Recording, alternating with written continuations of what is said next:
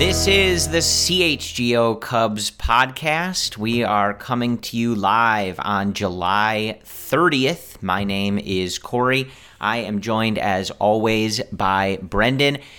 And Brendan, the Cubs drop the finale, the fourth game in St. Louis, but they do win three of four. They win eight games in a row heading into Sunday as you and I record this, they are three and a half games Unreal. out of both the division and Unreal. a playoff spot in the wild card race. Brendan, they, they did it. They messed they around and they did it. Can you believe this?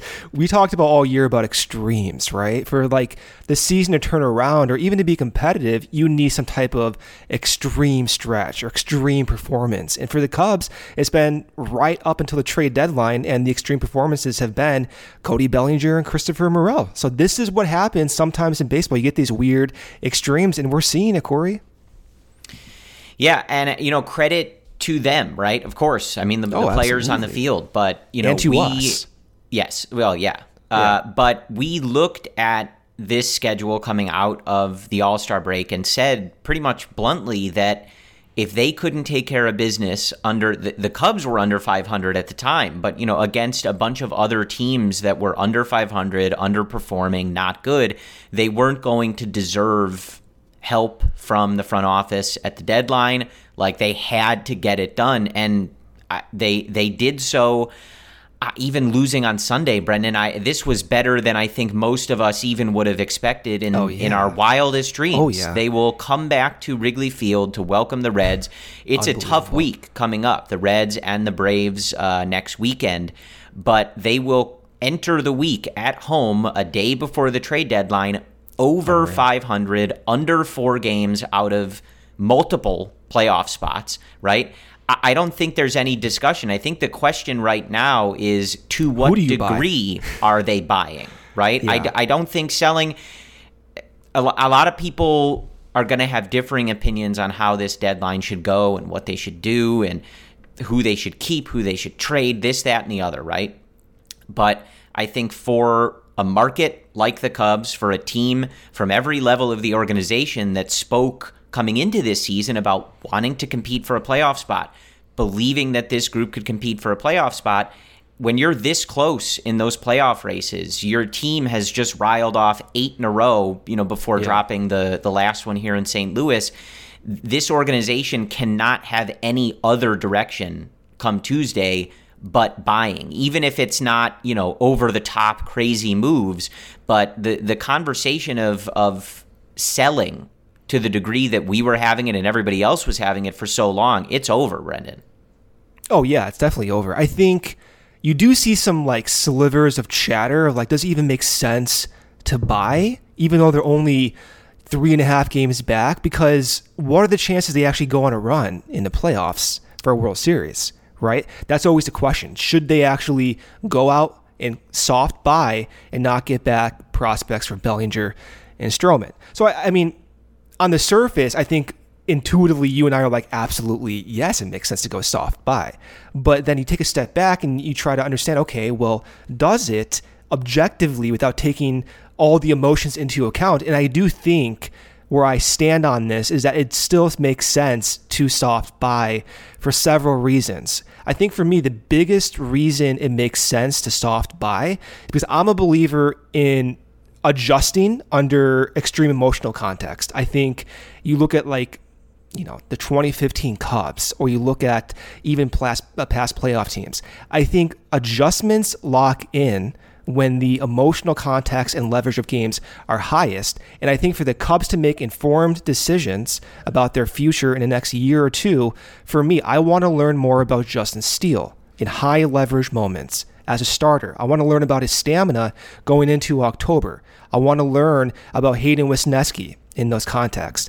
I think just that point alone versus getting back a 50 top 50 prospect by Bellinger, right. I think it's more valuable learning about those pitchers and exposing them and having them adjust for the immediate season next year. And then you start thinking, what is the probability that trading Bellinger markedly improves their chance to win next year? Maybe their return package is good, But given what we've seen so far in the market, I think the threshold is around three prospects, borderline top 50 prospect. I don't think it's an obvious yes, this move will make him better next year. I think it's a fringe type decision. So overall, when you look at what the return is, how it's going to affect next season, and also how it, not trading them affects their current group, I think it makes sense to leverage the current context and allow these guys to adjust and be exposed to it. And then, last point before we get into specifics here re- the reality is there's a lot of money to be made. When the Cubs are good and competing, I know you have a lot of crazy fans like you and I who will always watch, but the reality is a lot of fans don't tune in when the Cubs are not good. Marquee's launching their new direct app. This, the numbers will go up. It's a pretty direct correlation. When the Cubs are good, given in the years past, you get about a 100% increase in viewers. It's just how it is. There's a huge amount of money to be made. And whether you like it or not, and like Tom Ricketts ownership or, or not, that money does matter for their competitiveness. Yeah. So it's multifaceted.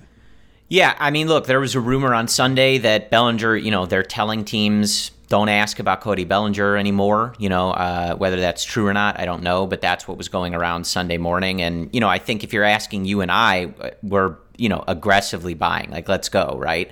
Uh, I think well, what you do you were mean by aggressively buying though. No, you no, want no, to give up we're Cade Horton aggressively in guys? the buy camp, right? Like, oh yeah. Uh, But you a minute ago kind of just addressing because there is right. There are some Yeah. people who are still like, eh, I'm not sold, right? Like, so Yeah. what? They beat the Cardinals and the Nationals or whatever. But listen, I, I I'm as big a homer as there is. Um, but I, I'll, I'll put it to you this way, right? Like Theo Epstein said, every opportunity to win is sacred. They're in the race. The discussion we were having for so many months was, you know, we felt like they cost themselves being in the race earlier by playing bad players too long, not making better decisions in the offseason, you know, et cetera, et cetera. We're yelling about David Ross's lineup every other night. But at the end of the day, like the Still are. reason that those conversations were happening is because they were eight, nine games out. Like they were trending in the wrong direction, right? Like they played themselves to the spot they need to be. When you are a market as big as the Chicago Cubs, when you have sold off the last few deadlines, you cannot punt a season when you're within three or four games of not only the playoff spot, but a division lead. Like you are almost right now if you played you it's next weekend you have the Atlanta Braves. It'll be a very tough series, right? But if you were playing four games with the Milwaukee Brewers coming up to start this week, you sweep that series, you're winning the division. Like that's where they are right now. They are within striking distance. And was looking at, you know, just some of the numbers uh, from friend of the podcast, Matt Clapp at the blog finds on Twitter was tweeting on July 17th, the Cubs playoff odds, just to make the playoffs, were 6%. As we sit here recording this now, Brendan, they are 29%. They were over 30 before they dropped the finale in St. Louis. nuts. That's a significant bump. And to your point about wanting to see some of these players in a more competitive environment, you just watched it, right? This team was basically told flat out by their president in the media if they don't show up in the next week or two weeks, right? That's going to make the decision for us. And what did they do? They showed up. And Yeah. you saw it in every single game. This team had throughout that eight-game winning streak and just this this last stretch of baseball here in the second half, multiple games where they have come back from deficits. In against the Cardinals, they had a game they're down 3 times and they come back each time and win the game. They're making those plays like Mike Tauchman did to win the game on Friday night right? And you see the reaction from guys. You tweeted it. The guys like Dansby and Nico. These guys want to win. They deserve to have some help, some reinforcements. And I'm still in the camp where like I'm not sitting here saying they should trade PCA for 2 months of a rental. Right? I don't think you sell out for 2023. I would still be looking at guys, hey, can we get guys that have control for next year that help us out in 2024 as well? Or can we trade from this prospect depth that we have that, that Jed has been building for years and even if it is a rental, get some help, but not move out guys that are like horribly consequential to, you know, this next window and wave of prospects. But to me, like there's just not the the discussion is over, right? Like I they so. played themselves back into it. And when you are a market that is this big, when you spend this much money, even on the team this year, like you cannot look at this and say, eh, you know, we don't think the group is, you know, going to win the World Series, so we're not going to go for it. You can't do it when you're the Chicago Cubs. And I would add to that, every team is different, right? I'm not even big on the comparisons, but when you look at the where they are in What, the the race, the, Braves? things they can do. Well, it's it's multiple. Like we saw the the Braves win the World Series in 2021 in a very similar spot. The Washington Nationals, very similar spot. The Philadelphia Phillies, Phillies just they didn't yeah. win the World Series, but they got there, right? They were very close. And it's all a very similar spot. Teams people felt like were underperforming, under 500. They needed a run, they needed some help. And again, I'm not saying that these teams are the same. Don't, you know, go and look, well, they had better this or they had better this. Like, they're all different teams. But the point is, like, you have an opportunity where this team is is playing themselves into the race and deciding that you don't feel like participating, like you said, Brendan, for another set of oh, it's this team's eighth best prospect. Like, miss me with it. I don't want it anymore. you know what I mean? Like Yeah. the the system is not in the place it was in 2014 2015 where you have so many like blue chip feeling prospects but it's deep. You have a lot of guys who have a lot of talent all through the levels. There was a day the other day i saw iowa cubs broadcaster alex cohn showing like the entire organization is winning and performing well and just like clean sweeping days at a time where every level is winning guys are performing. You can trade from some of that. You can make this team better without mortgaging 2024 2025 like you don't have to do anything that's insane but get and and what I want to talk about with you on this episode in particularly is what are the most important areas where they can improve? Where do we think they might improve? Um, and I think that they can do a lot of that stuff without giving up stuff that's going to make even the most you know, prospect hugging type people upset. I, I think it, they can find a way to thread that needle where everybody kind of feels pretty good about this, but you can't watch Dansby and Nico. I mean, that, Brendan, like that ninth inning on Friday, in a nutshell, like if one inning of baseball could cement and say, listen, you are not selling from this team. It was the ninth inning on Friday night. That double play, absurd by Nico to even attempt that. He's facing Disgusting. the other direction. Unbelievable. Unbelievable. And then for Tauchman to go up and do that and and and keep that in the ballpark and win that game, you see everybody's reaction. You don't have to immediately jump from like, yes, they b- took 3 or 4 from the Cardinals, they're winning the World Series.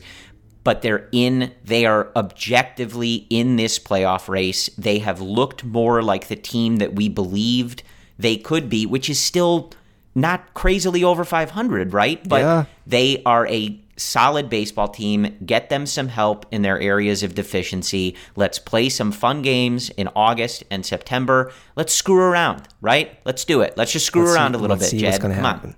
I know. And to your point, before we get into the specifics, the the intention for next year, right? Like, I don't think it's a black or white decision. I don't think trading Bellinger means by default next year you're sacrificing your competitiveness even a little bit. I think it's a different argument. I really I do believe this. I don't think like you're never going to be able to quantify this, right? But like biologically speaking, when the stress is higher, your ability to learn, to lock in adjustments is more primed in both the good and the bad. Like you can develop the yips under really extreme circumstances. We've seen that with players in the past. At the same time, you can actually lock in positive adjustments. So when I look at Hayden Wesneski and a lot of these pitchers, and even Christopher Morel, I am very drawn to the most extreme highest leverage games possible. And I want those guys to continue their development. That way they don't they don't have to perhaps do that next year. And is it a certainty that's good for them or good for the Cubs? No, it's not. It's it's it's a marginal uh, perhaps improvement, but it could be extreme. I do think there were some instances in 2015 that that group took over to 2016, and I'm curious about it. I don't think by not selling Bellinger, you're saying, all right, well, 2024, we're gonna we're gonna risk it a little bit. We're gonna sacrifice a little bit of 2024 for this season. No, it's really not like that for me. In fact, you could be improving the quality of your roster in the form of faster development by giving these guys opportunities to compete. Corey. Yeah, absolutely. I look, I've already started dreaming about the Cubs are, you know, competing for the division. It's September. They call up PCA You're to start playing in. defense Yeah. and stealing bases. I I've know, already I already thought about that. You know, September, late September, got PCA center field. Oof, man, with that middle infield, listen, oh, I'm ready to get carried away. let's go. Um, but you know, and like you look at some of the numbers too. Like the Cubs have been the best offense in the league in the second half since the All Star break. Like they're they're atop the run scored leaderboard. You're looking at WRC plus as a complete group. It's the Chicago Cubs, right? Yeah. And I know some people are going to look, and we talked about this. Like it was a schedule that they had to take advantage of. I don't care if they did it against bad teams. That's what they had to do. That's the schedule that was in front of them, and it was do or die, and they did it, right? Yeah. And you look at their schedule coming up it's it's going to be a, this is going to be a tough this is going to be the is this the most intense week of Chicago Cubs baseball that we've had in I mean, probably 2019. I mean I yeah right? I like Yeah. I I don't know like trade deadline. You got these two tough series. Summer, Yeah. you know. I mean, just the Yeah. timing of this. They're over 500 now. They're coming back home. You've got the Reds, who are currently, you know, ahead of you in the division and the wild card and all these standings. You got four with them, and then three against the Braves, who are just so good. Um, Yeah.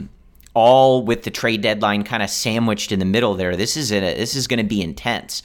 Um, but you know, then you kind of look at the end of August schedule and particularly September, right? Like just quickly going through the teams they play in September, Brendan. And some of these teams are in the race, but like the Reds, the Giants, the D backs, the Rockies, the D backs, the Pirates, the Rockies, the Braves again, and then the Brewers to finish out uh, September and the season there on October 1st. Like, sure the Braves, you know, but like other than that, it's the teams you're going to have to beat to win this division or make the playoffs, and like a bunch of okay teams from the NL West. Like there's not a lot of juggernauts in that schedule, and it was the same. You know, you kind of go to uh, the end of August as well. Like I'm not saying nothing is a cakewalk, right?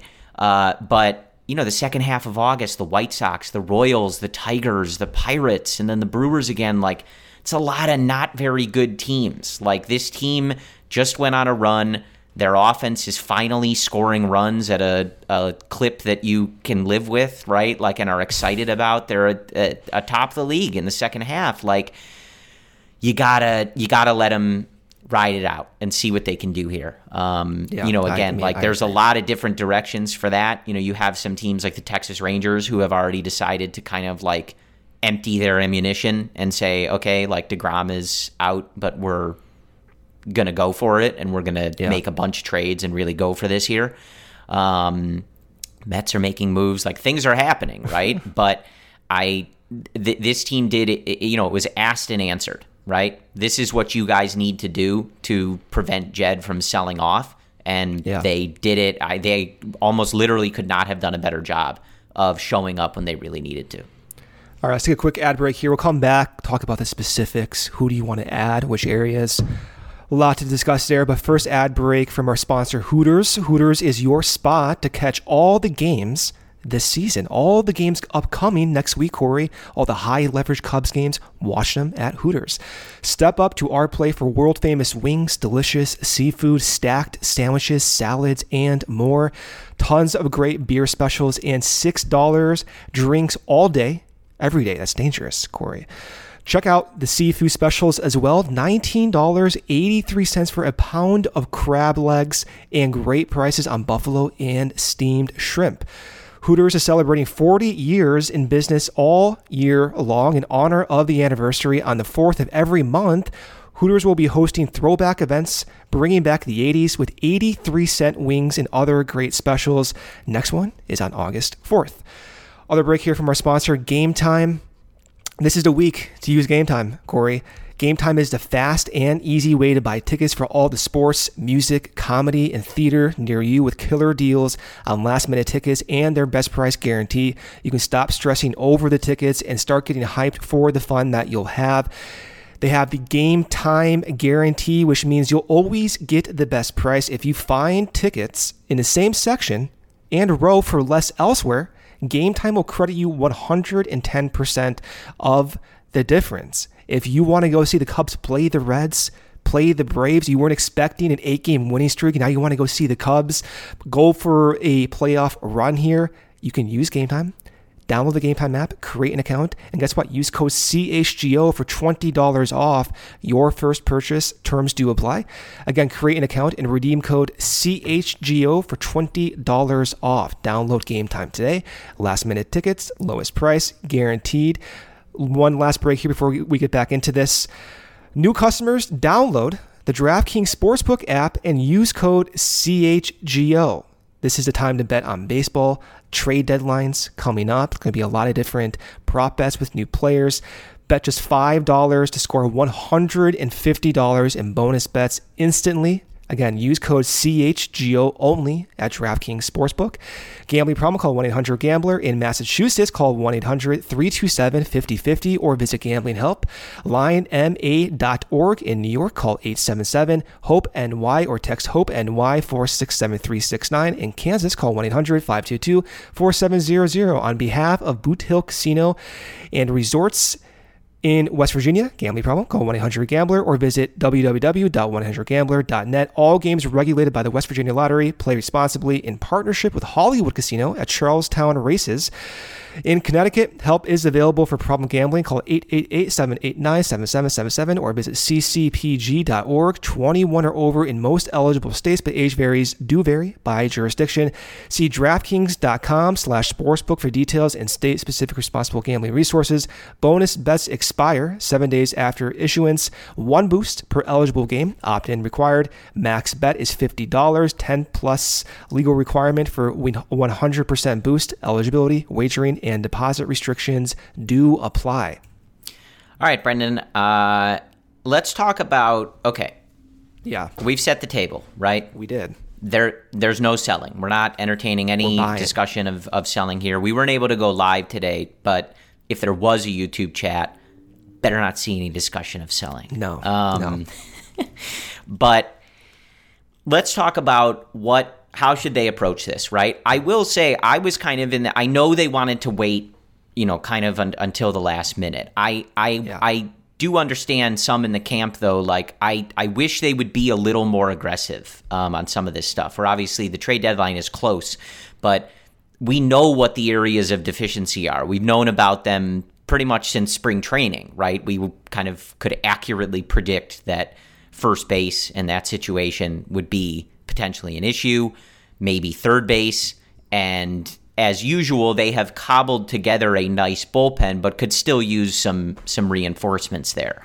Um, but as we, so I I I would have been okay if they had maybe addressed this sooner, right? Like other teams yeah. kind of started this process last week. Like you could have, hey, like this team is on a run. Like let's get some, you know, give them a boost here and show them that you know we're gonna back them up here, but whatever. Um, if you were looking at this roster and you were to say what the most pressing area of need is, right? Because I think part of the discussion is going to be that we don't expect them to sell out for 2023, right? Um, if they can trade from their depth and improve multiple areas, great. But improving every area, right, might prove maybe not super easy if you're not willing to part with super long term pieces or guys you really believe in, etc. Um, if you can get guys that are under control for more years, hey, great. Like Jed can get creative. Let's see what happens. But if you were if we were operating under the the thought that they're going to improve one area, right? And hopefully it's not that. But if I asked you they can only improve one area, what are you doing come this trade deadline? What type of player are you acquiring? Yeah, it's a toss up. First off, as a preface, I think you need to improve both the corner infield and the bullpen. That's an obvious one, Sure. right? But Yeah. getting a third baseman, getting a first baseman, and getting bullpen help might push them over the luxury tax, right? They're about five million mm-hmm. away from Cot's expectation right now. It may not be possible. Jed may not want to go out and sacrifice one year and uh, amplify your potential penalty by trading above the tax. So, given all that, I think the number one issue for me to limit some of the dumbness and randomness is let's stabilize the back end of the bullpen. I think the bullpen's been good recently. Alzolay has been super impressive. Daniel Palencia has been great. 100 mile per hour fastballs, good sliders. Leiter has been uh, has fallen off a little bit, but still showcasing the same stuff. Overall, the bullpen has been good, right? I don't think it's been a huge weak point. But I look at the bullpen help. I look at what they currently can do with their potential payroll, that seems to be like the one area where I want them to improve the most. I think you can get by. I don't like it, and I never liked it. I think you can get by in third base right now. Madrigal has been better than I expected. Defense, definitely better than I expected. His offense right now is actually similar to like Nico Hoerner's offensive output. I'm fine with that. I, I'm surprised he's even doing that. So I think that's fine. And then at first base, the hope is you get some production from Tauchman going forward in center field, and you get to mix match with Bellinger at first base. I think you can get by with that. I think you can squint and make the argument that it's not necessary to go out and sacrifice, let's say, bullpen help for offense at the corner positions. That being said, we'll get into this. I prefer Jed to get really creative here and somehow make all three of those areas work. And that means trading from some of the heavier contract guys like Smyly, and uh, it's not going to be possible. But you look at someone like Barnhart or Mancini or Drew Smyly, perhaps shed some payroll, improve elsewhere, give up more prospects just to get rid of that salary. I think that would be my primary focus for this trade deadline. Yeah, I, I think I agree. It's going to be interesting to see how they approach this, right? Like, I think we've all noted a million times that you'd like more power, more thump in this lineup. Um, but at the same time, like they clearly like Nick Madrigal, and he's done. I, have eaten crow on this a million times. I'm happy to keep doing it. He looks great at third base. I mean, he's making diving plays. He figured out a way to kind of shorten some of those throws when he needs to.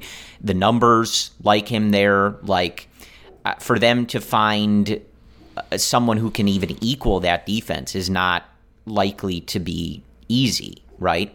Yeah. Um, it, you know, Wisdom wasn't doing it, right? Morel, they don't believe in, can do it. So that certainly factors in. And yeah, they, they obviously, and with good reason, like this kind of switch up that they do against righties uh, so that Tauchman can get in center and Belly can play first base. And, you know, Bellinger's great so at far. first base, and Mike Tauchman is literally saving you games in center field. So, um, interesting to see how they decide to approach that. I, I think bullpen help would be number one for me. Um, and you know, really just anything that gets Trey Mancini off the field. Like I'm not trying to continually dog on the guy, but he's just been awful. And yeah. I think that's where it gets kind of tricky, right? Like if you did move guys to acquire a third baseman, are you just not playing Madrigal anymore? Like, you know, he still only has a 700 OPS, but he's been better since he came back from yeah. Iowa that last stint and they you know were clearly hoping that would happen. So I I don't know if I immediately expect them to move on from that or like reduce his role to really super temporary if they feel like he's gotten hot at the plate right? And he's playing a good defensive third base um, and then what do you do if you acquire someone at first and then you want, you know, you can use the DH and like Tauchman can get in there, but I'm just saying they they clearly like some of the things that they're doing. It's not a reason to not get better, but interesting to see what they do if they do acquire someone that plays a corner infield spot. Again, you just got to stop playing Mancini. They have to stop. If you're serious yeah. about competing, you must stop doing that. It it, it didn't work. It, it's fine. It's a bad signing. They happen but he's been bad on defense. He's been bad on offense. It, it's it's hurting them. It's really hurting them that they keep running him out there. Um, and it's hurting again, the team. It's hurting everyone. Yeah, and and again, yeah. not to like pick on him, right? I, am I'm sure he's a nice person. I'm rooting for him, but as we talked about with certain things, there's only so many areas where you're really actually able to improve on this team, right? We have yeah. to hope. I know, I'm sure, I can hear the YouTube chat as if we were doing this live. Seiya's struggling. Again, I, I see it, I'm aware of it, but he, they're going to keep playing him, right? Like Happ has shown a little bit more power. He's been slugging more. He's had, an, you know, his ups and downs. He's playing, right? Like Dansby's playing. Nico's playing. Their catchers are playing. Like there's only so many ways unless they're moving those guys to improve this team. And the most obvious one right now is finding somebody that can DH, maybe play first base or a little bit of both or just mix in with the guys that they have like Bellinger to stop Trey Mancini from seeing the field. That's yeah. that's the easiest way to improve this offense is getting somebody that can slug a little bit and you just swap him out for Trey Mancini. Yeah, you know, we've we've referenced this in the past, but during Yu Darvish's injury, Theo made the comment, you know, you can't confidently expect Darvish when he was injured, right? It's not, you know, a complete parallel, but we do have a history of chronic injuries with Nick Madrigal, right? Sure. Hamstring problems. Yeah. It's not a certainty that you can rely on Madrigal for the rest of the season. So then the idea is, okay, well, yes, you do want to give Madrigal playing time, but what if he does get injured again? Can they survive? Which you can make the argument they can with Patrick Wisdom playing third base more regularly. I think like that could be fine. Or you go out and you trade for someone like Jeimer Candelario, you know, former Cub, uh, was in that Justin Wilson trade many years ago. Candelario's having a great year. He's batting 258. He has 16 homers in 419 plate appearances, a 353 weight on base average, a 121 WRC plus. Defensively, he's been great. Total WAR is three on the nose this year. He could be a guy. And then that right there is about two and a half million to your luxury tax payroll. So again, using Cot's expectations, and it's never like like these are always kind of rough ideas. It's never like totally going to be right on the on the dot. But if you use that, you're still inching closer, right? And then the question is, well, do you want to go out and just get Candelario and not get bullpen help? Because that might be what you have to do. And so that's for me, it's a weird balance. Can you can you yeah. explain if if folks aren't familiar because I think you're using the luxury tax as kind of a I think Jed wouldn't do this marker. Yeah. Can you can you just explain that? What what exactly are you talking about and why do you think that Jed would be avoiding it? Just in case anyone listening doesn't know generally speaking, you can get into the fine details of like the penalties, but generally speaking, what happens when you go over the luxury tax, you get taxed for every dollar above the amount. And you have over time, you lose draft pick uh, order, you lose draft pick value as a result. So, from Jed's perspective, you're looking at sacrificing current competitiveness for the future in the form of having to pay more on the dollar for your players. And you look at someone like, um, you know, you look at the Cody Bellinger situation, right? and you look at Marcus Stroman, if you go over the luxury tax, the qualifying offer doesn't doesn't look as valuable as a result. And then if you go over it again for a second consecutive year, the penalties increase. If you go over for a third consecutive year, the penalties increase. So if you're in the camp of, oh, I don't want to buy this year because I'm worried about 2020, uh, 2024, well, this this this is something that you want to consider because you can still protect 2024, improve, but you can do so by staying underneath the luxury tax. I don't think Jed's going to go over it just because he's always talked about, you know, one eye on the future, one eye on the present, and the moves he's made up until this point have all been under that context. Unless mm something drastically changes, my expectation is he's not going to go out and get like, you know, a, a flurry of players because you'll go over that luxury tax. Yeah, Okay. Yeah. So there you go. But well, and it's it's also one of those things where I suppose the hope would be in years to come, maybe starting next year, they plan to blow by it for a, a couple. Which they've done in years past, yeah. like the, like during their competitive era, you know, they they they blew over it two two consecutive years. So they they have done this, and the fact they're even inching closer to it, I think, is a positive sign, and also was a point of criticism up until now over the past mm-hmm. few weeks of like, why did you? And we talked about this during the off season, and I think this is this is this is a good example of why I didn't even like at the time going after Fulmer because it does limit your trade potential. We talked about this in like February. It's like I don't want to get to a point where you need clear bullpen help, but you don't have the flexibility to do it. And so, like Fulmer at the time, when you're looking at the, the, expectations of the contract situation, like three million for Fulmer made sense, but like things started to snowball a little bit, and the flexibility isn't quite as strong as I had hoped it would be. Going into the year, I thought we were going to be 10 to 15 million uh, under the tax. We're about five right now. So then yeah, we had remember we had this discussion in like February. I'm like, this Fulmer makes sense. I'm like, well, three million is not that bad. Right now they're at 10 to 15 million, but then like it wasn't it, it wasn't 10 to 15 million. So, you know, those were always the sacrifices you were willing to make. Yeah. But, you know, kind of getting back to I think for me, um I, have said a lot that I, I think Madrigal, especially if he's able to play multiple positions like this, um, if he's able to hit the way that he has since he came back from that stint in Iowa, like that has a place on a competitive team. A guy with good bat to ball skills. Um, you know, he can move around the bases when he needs to. Um, like th- there's a place for it. Would I prefer they start someone with more slug at third base? Yeah, sure. Oh, like of course, to. right? You the lineup to. needs it. Yeah. Um, but when I look at this team, I think adding another reliever would the the sort of shock wave that would have, I think, would be quite important. Um, you know, Alzolay has obviously really thrived and dialed it up in the closer spot. Um, Leiter is, you know, a good, you know, now he's your number two, right? Um, we've seen good stuff from Merryweather, Fulmer. Like they've all kind of, you know, th- again, they've, as they usually do, they've figured out a way to cobble the bullpen together. But if you're able to move some of those guys down, one inning or one, you know, sort of leverage spot.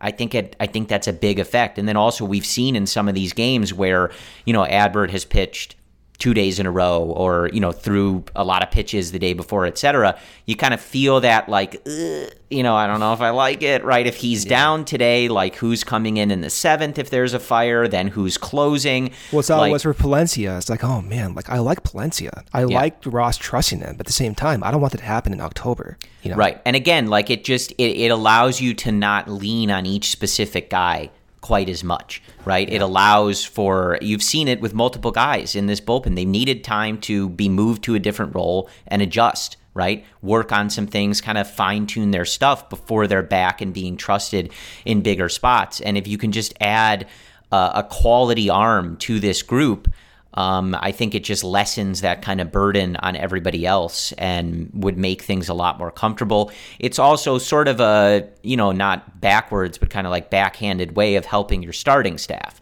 right?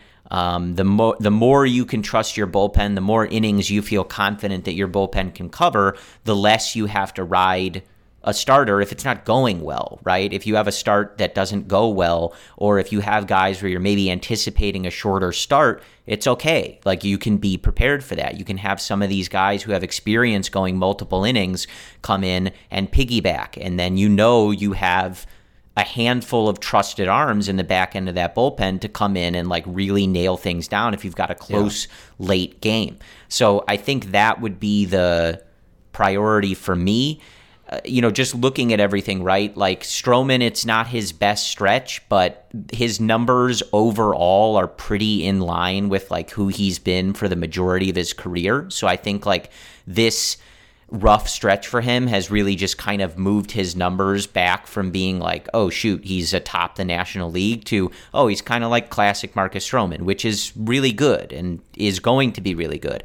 Have Justin, you thought about maybe going out and getting a starting pitcher. Well, that's kind of where that's where I'm going yeah. with this. Is like Justin Steele has obviously been unbelievable. He's been one of the best pitchers in the National League. He was great again the other night in St. Louis um, on a very hot, like muggy night. Like he was gutting through that. Um, yeah, he was. You know those those Mississippi fastballs make it through the the humidity. Doesn't matter if it's in St. Louis or not. Yeah.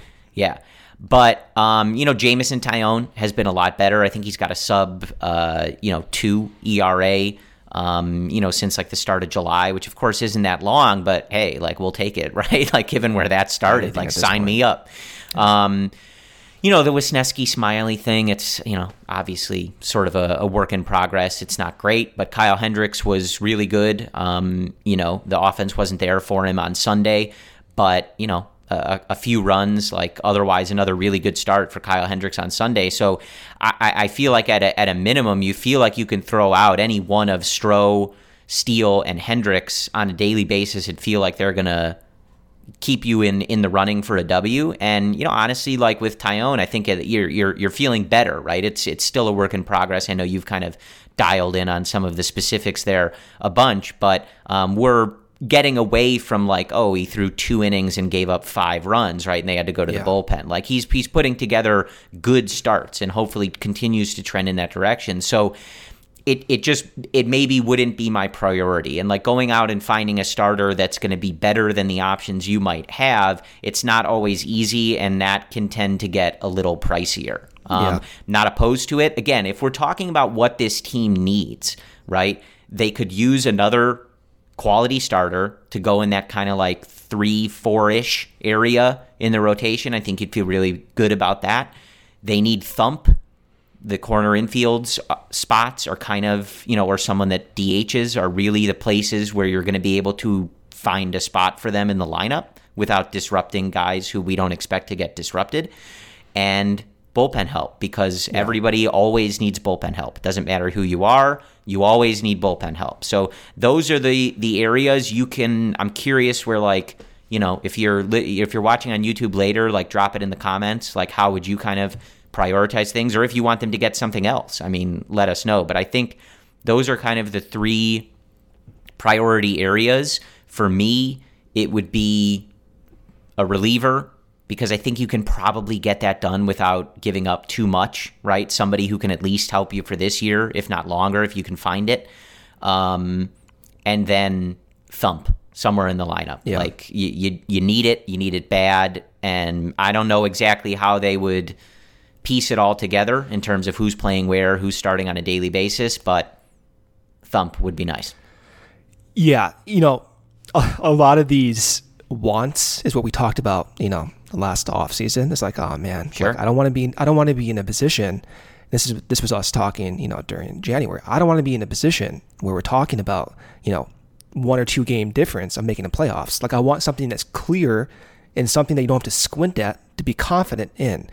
And unfortunately, like you know, they did miss on Mancini, and so far, like they're kind of missing on Smyly a little bit, especially for 2024, and that's 16 million actually 17 million right there. So it's like those are the decisions going forward that Jed can't afford to lose on. And going forward, Jed can't afford to lose on trades, even in this trade deadline. This is like for Jed, I think this could be a defining deadline for him. And you can always go back at the core deadline. But when I say defining, this has potential to dramatically change the outlook for this season and for next season. And if Jed hits big on improving the quality of this team this season, with implications for next year, then our tone can change a lot. And then we start talking about Jed made those deals that we were hoping that he would hit on eventually. Jed made those deals that look creative and those types of returns we've been wanting for years.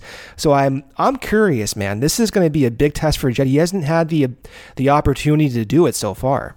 I I I do not wish. Trust me, all right. I do not wish that uh, you know Jim Hendry were still in control of this team. Jim Hendry, yeah. but right, yeah, the Aramis like, Ramirez deal. Give yeah. me where where is our Aramis Ramirez deal? Where is the Kenny know, Lofton yeah. like Randall Simon situation yeah. where you give up what was it Bobby Hill in one of those Bobby deals, Hill. right? I loved Bobby Hill back then, though. I'm sure you did. That's so on brand for you.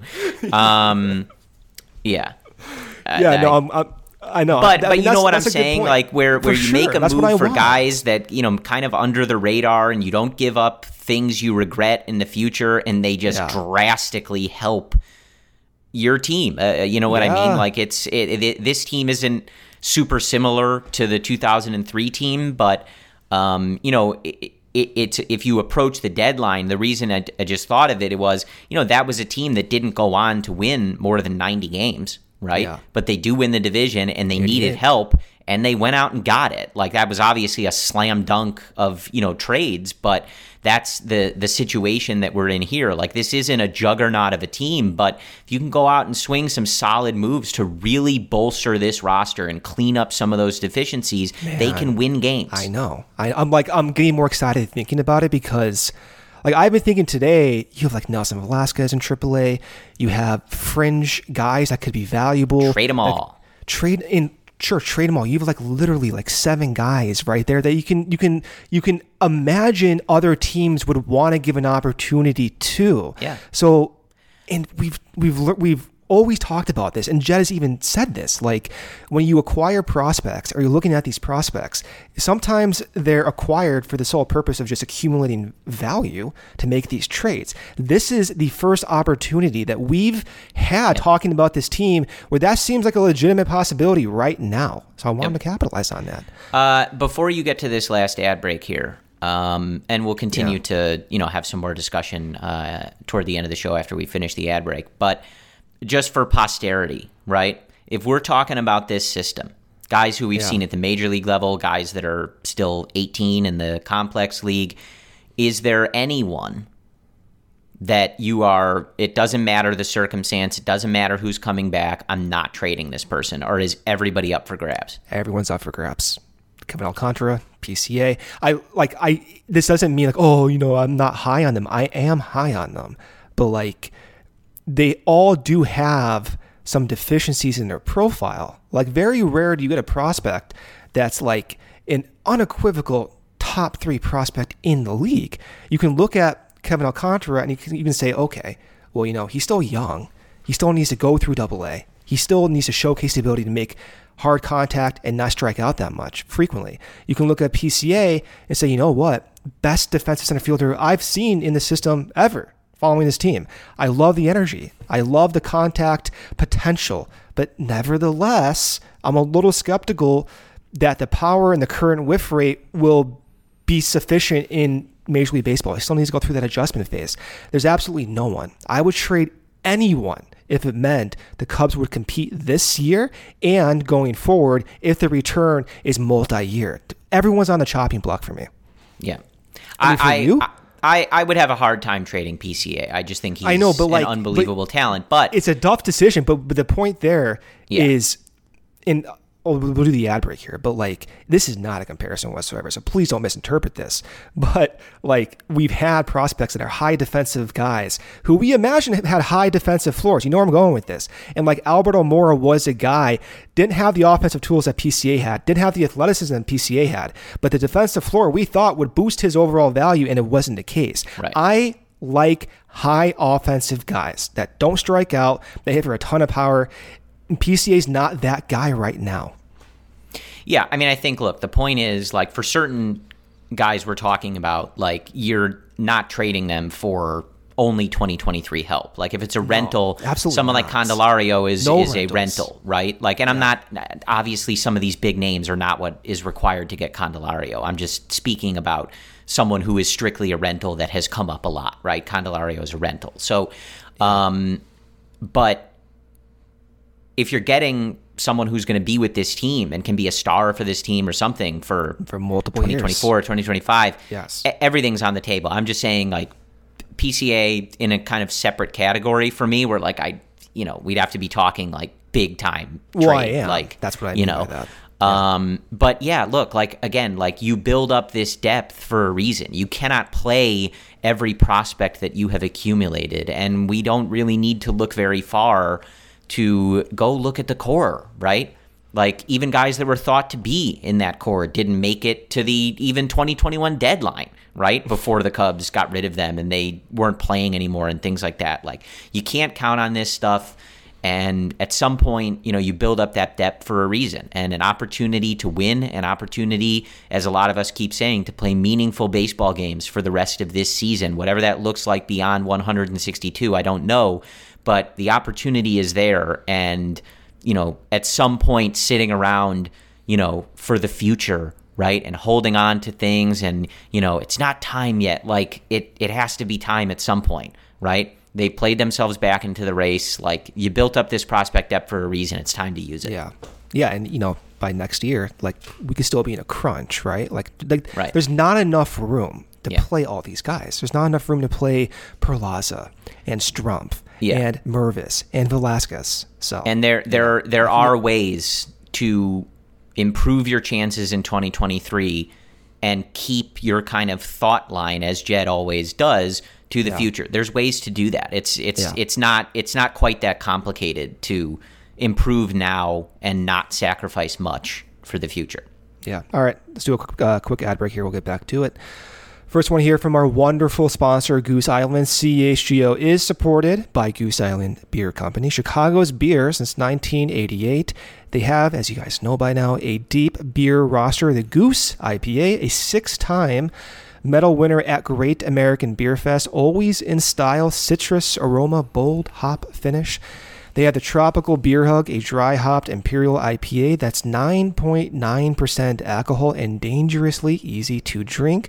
They have my personal favorite, the 312 Wheat Ale, and they have the Full Pocket Pilsner, which is an everyday beer. Those who actually make beer, this is the one they're drinking. Grab ultra fresh brewery exclusive beers at Goose Island Original Brewhouse on Clybourn Avenue in Lincoln Park or from their tap room on Fulton Street in West Town. Goose Island Beer Company, Chicago's beer.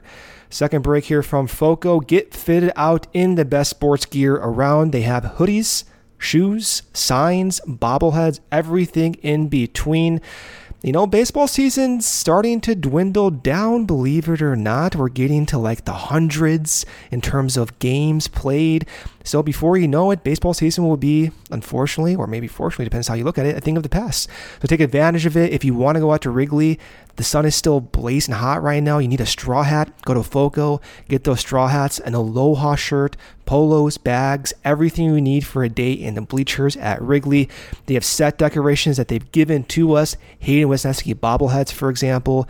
Check out Foco.com or click the link in the description below for all non presale items. Use promo code CHGO for 10% off. Finally, last ad break here from our great sponsor. I just wore my Shady Rays today, Corey, outside in California. I took on the sun with gear built to last. Our friends at Shady Rays have you covered for the warm weather ahead with premium polarized shades at an affordable price. Shady Rays is an independent sunglass company that offers a world class product that's just as good as any expensive pair that I've worn. They have durable frames and extremely clear optics for outdoor adventures. That's not all. Shady Rays offers the most insane protection in all of eyewear. Every pair of sunglasses is backed by lost and broken replacements. If you lose or break your pair, even on day one, they told us they'll send you a brand new pair, no questions asked. Wear your Shady Rays with confidence because they have your back long after you purchase. Together with their customers, Shady Rays is providing much needed support to nonprofit partners across the U.S. through Shady Rays Impact, from building playsets for pediatric cancer patients to providing young adults with MS. The outdoor adventure of a lifetime, Shady Rays is making an impact in your community and others like it now and for years to come. If you don't love your Shady Rays, exchange them for a new pair or return them for free within 30 days. There's no risk when you shop. Their team always has your back and exclusively for our listeners. Shady Rays is giving out their best deal of the season. Go to shadyrays.com. Use code CHGO for 50% off two plus pairs of polarized sunglasses. Try for yourself. The shades rated five stars by over 250,000 people. All right, Brendan. So as we uh, have been speaking, uh, the Reds did win on Sunday. Ah, so sucks. it is four games now. The Reds are in first place, so still three and a half behind Milwaukee. Milwaukee has the Washington Nationals to start this week. Uh, so obviously, what they do would matter in the NL Central standings. But let's take them out for a second. You're four games behind the first place Reds. Starting on Monday, you have four games with the first place Reds. So just sweep let's 'em. do some math here, right? Let's just sweep them. if you won all four of those games, You would be in first place. You know, Right. four four minus four, I believe, makes you in first place. right? That's my math. So Milwaukee, notwithstanding, obviously they are in the way at the moment, but you know it does it does kind of illustrate the point, right? It's a tough. It, it's you, you know I know we sort of started with this, but again, like it's pretty simple. Like you can't sell off major pieces when you are literally playing the first place team for the amount of games you need to win to be in first place. It's pretty simple, right? Like it, it lines up kind of nicely if you're looking at it that way. Just like, okay, yeah, like that's not really a situation where you can be punting, right? So Yeah. I it- is going to be interesting. Um, there's a lot of different directions on this, and I think as you kind of noted, there's ways to get creative if you can move some salary um, to kind of bring in more pieces. If you can attach guys like Nelson Velasquez, et cetera, to maybe younger prospects to kind of like up your return, things like that. You, Yeah. you see different things uh, Or across. even a Drew Smyly. You know, you want to get rid of Drew Smyly, free up ten million for Right. for five million this year and ten million next year. Attach Nelson, attach Perlaza, attach these other guys as well. Right. So I it, it's going to be very interesting to see how this plays out. Um, but I think the decision has been made, at least in terms of which direction you're going, and now it's just a question of how they execute this. And you know, there's a lot of teams, as we know, in this kind of new wild card era.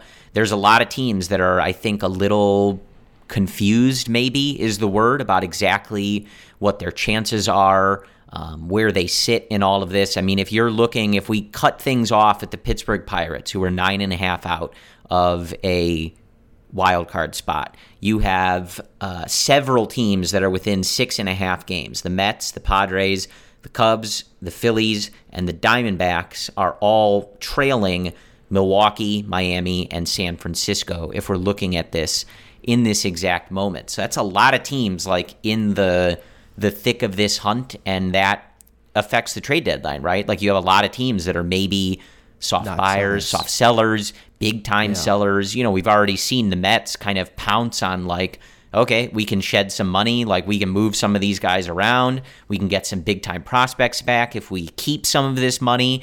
Like sometimes you just strike when the iron's hot if there's a particular direction that you believe can help your team. And you know, that's kind of the the situation that that Jed is in. So Get creative. This Yeah. is an opportunity. You know. Yeah. We've been And, you know, again, like- for years. Sure, and uh, you know, I don't know how teams are going to feel, uh, but maybe a team would be interested in Nick Madrigal and playing him at second base, Fine, and and yeah, sort of saying, hey, like his bat looks better. He made his transition to a tougher defensive position. We are selling. We're out of it. We would be happy to play a guy that's not on a big, expensive contract and is showing some signs at the MLB level. I don't know if that's what the Cubs want to do, but that's kind of what you mean when you say like get creative here. Like you've got uh, uh, uh, you've got needs on your roster. You've got sort of uh, you know surpluses of things on your roster, and you know maybe there's a way that you can Yeah. get better all around. But you know, again, like there's things that just win. I think you have to look at who this team is, right? And we've talked about this a lot, Brendan. Like Jed, we go to this quote a lot. Like they are not the best teams blow teams out, right? And we did see a little bit of that like over the last week or so from this Cubs team, right? Like on occasion they are blowing teams out.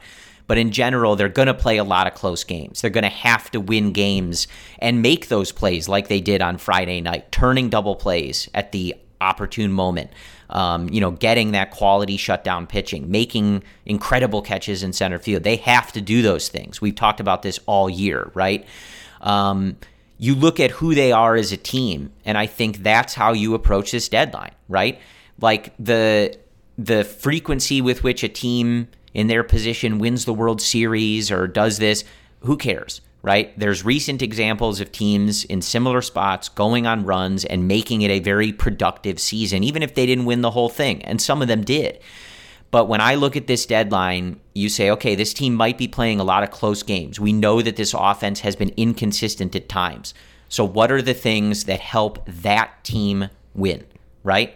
Not just, you know, any team, but this team, the 2023 Cubs. What helps them win games? Higher leverage relievers, and some more power. Yeah. And that's, I think, the most obvious stuff. And we talked about it, how you go about acquiring it. That's up to Jed and, you know, what all that looks like after the fact. But if you're going to be in a lot of close games, tight games, and we know, right, when you see the Milwaukee Brewers later this year, those games are always close. They're always decided late. They're they're always very competitive games. How do you win those games? How do you help this roster win those games? To me, those are the two easiest things. Higher leverage relievers to help shut things down, and guys that can come up in a pinch and change the game with one swing. Yeah, my my last thought before we sign off here. We've talked, I've talked about confidence in the front office going forward.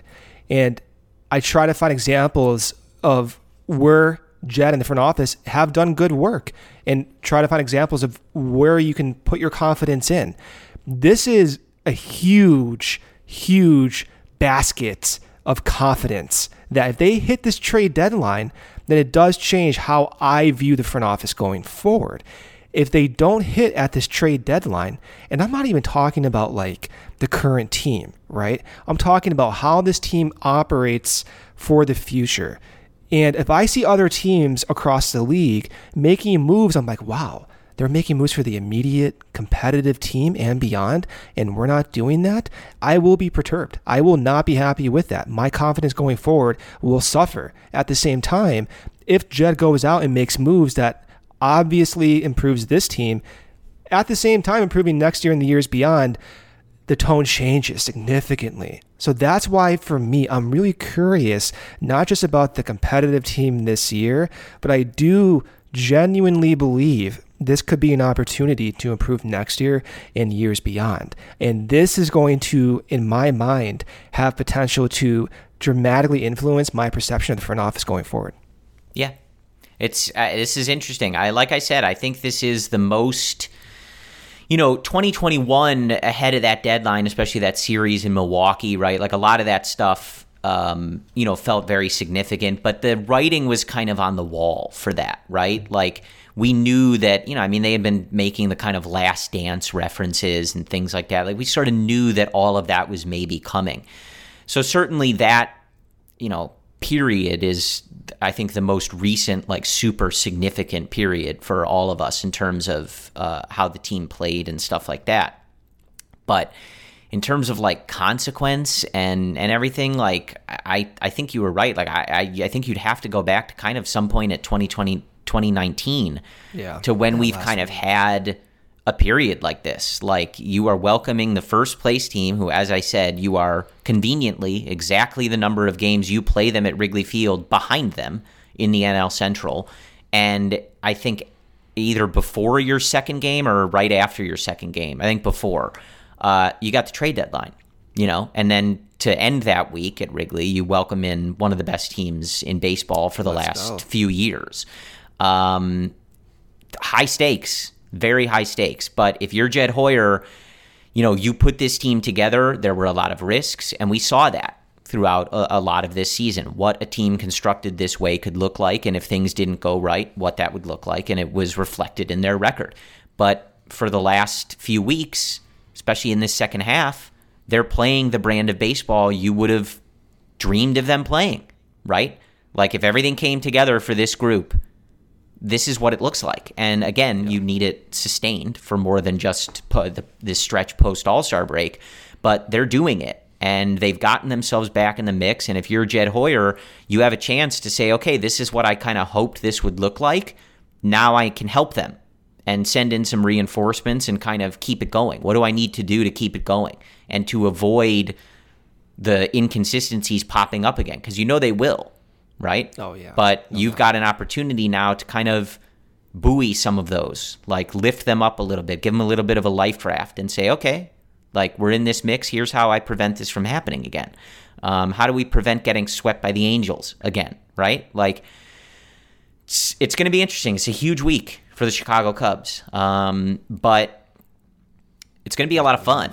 Um, you know, they're back at home. Like Wrigley is rocking no matter what. I mean, and this is where those times where, you know, I know our, our friend Cody Delmendo always says, like, we deserve better or we don't deserve this. Like, I remember being at, you know, some of the games on the last homestand. And at the time, you know, they're much more in the, like, probably sellers camp, right? 3 2 pitch, crowd is up, crowd is going crazy. Cubs win, crowd's going crazy. People are, you know, still in in the bleachers singing "Go Cubs, Go!" Like this fan base is ready. They've been ready. Let's go. you and I are Let's ready. Cody's I'm ready. Ryan's ready. Stucky's ready. back. He's ready. Yeah. You know, Like they're in the Let's mix. So go mess around like and see what this team can do. Crazier things have happened. I promise Oh, you. yeah. Worse Oh, teams yeah. than this have made the playoffs. They've won championships, they've won divisions.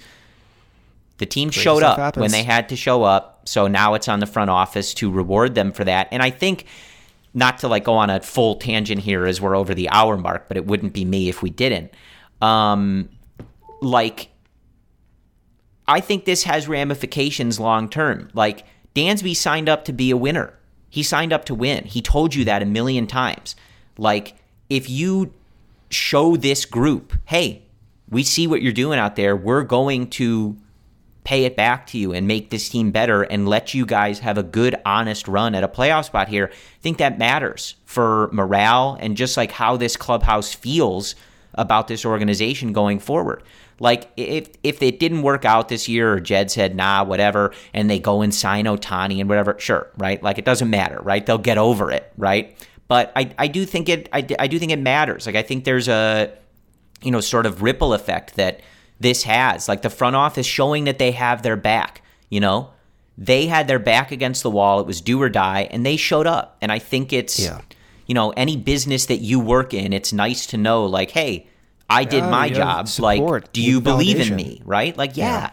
I, I think it matters. So I think, Yeah. like, you want to see that come Tuesday, even if it's not this huge splash, but just some show from the front office of like, hey, go get it, guys. Like y'all Yeah. did what you needed to do, go get it. Don't underestimate the effect of having like a mental boost on your ability to go out, perform, and in doing so, go out and adjust and continue to develop. You look at like guys like Morel and young guys, even Nico still young and developing, like that has an effect. I think, again, to the earlier point, boost the leverage, show a degree of support, and you sometimes see unexpected changes for the good. Let's do it. Go out, improve the team, make the playoffs, show some support, have one eye on the future and the present, get creative with trades, show me, you, fans, the front office is unequivocally the best one for this organization going forward. And let's change the tone. I'm done doing this. I'm done talking about this team Yep. in this up and down roller coaster fashion. Do we believe? Do we not believe? Is the front office the right one for this team? Is it not the right one for this team? I'm done with it. Put a stake in this in the sand. Forget it. This is the path going forward, and this is the opportunity to do it. Coal under pressure makes diamonds, baby. Let's go. Like put this team, put them under pressure. Let's go. Let's give them a shot. And I, I, I'll end by you know I'm reminded of one of their old slogans, right? Like you heard it from Dansby, you heard it from Nico, you heard it from Cody Bellinger about staying here. This team is in, right? We know the forty thousand plus, the Wrigley faithful will fill beautiful historic Wrigley Field every night. They're in, right? Let's get the front office in. It sounds like they are. It sounds like Cody Bellinger's off the market. It sounds like they're going to be buyers, but let's see it, right? And that's when we get to the old slogan, right? Everybody in, baby. Let's do it. All right? I like it. Let's go. Um, Cody, Luke, Ryan, they will have you um, for your Reds pre and post game. They'll have your coverage all week. Brendan and I will be back with you next Sunday after the Cubs uh, have bolstered their roster. Jed Hoyer has killed the trade deadline, and they finished off a five and two week against the Reds and Braves. How about that? Right? Is that fine?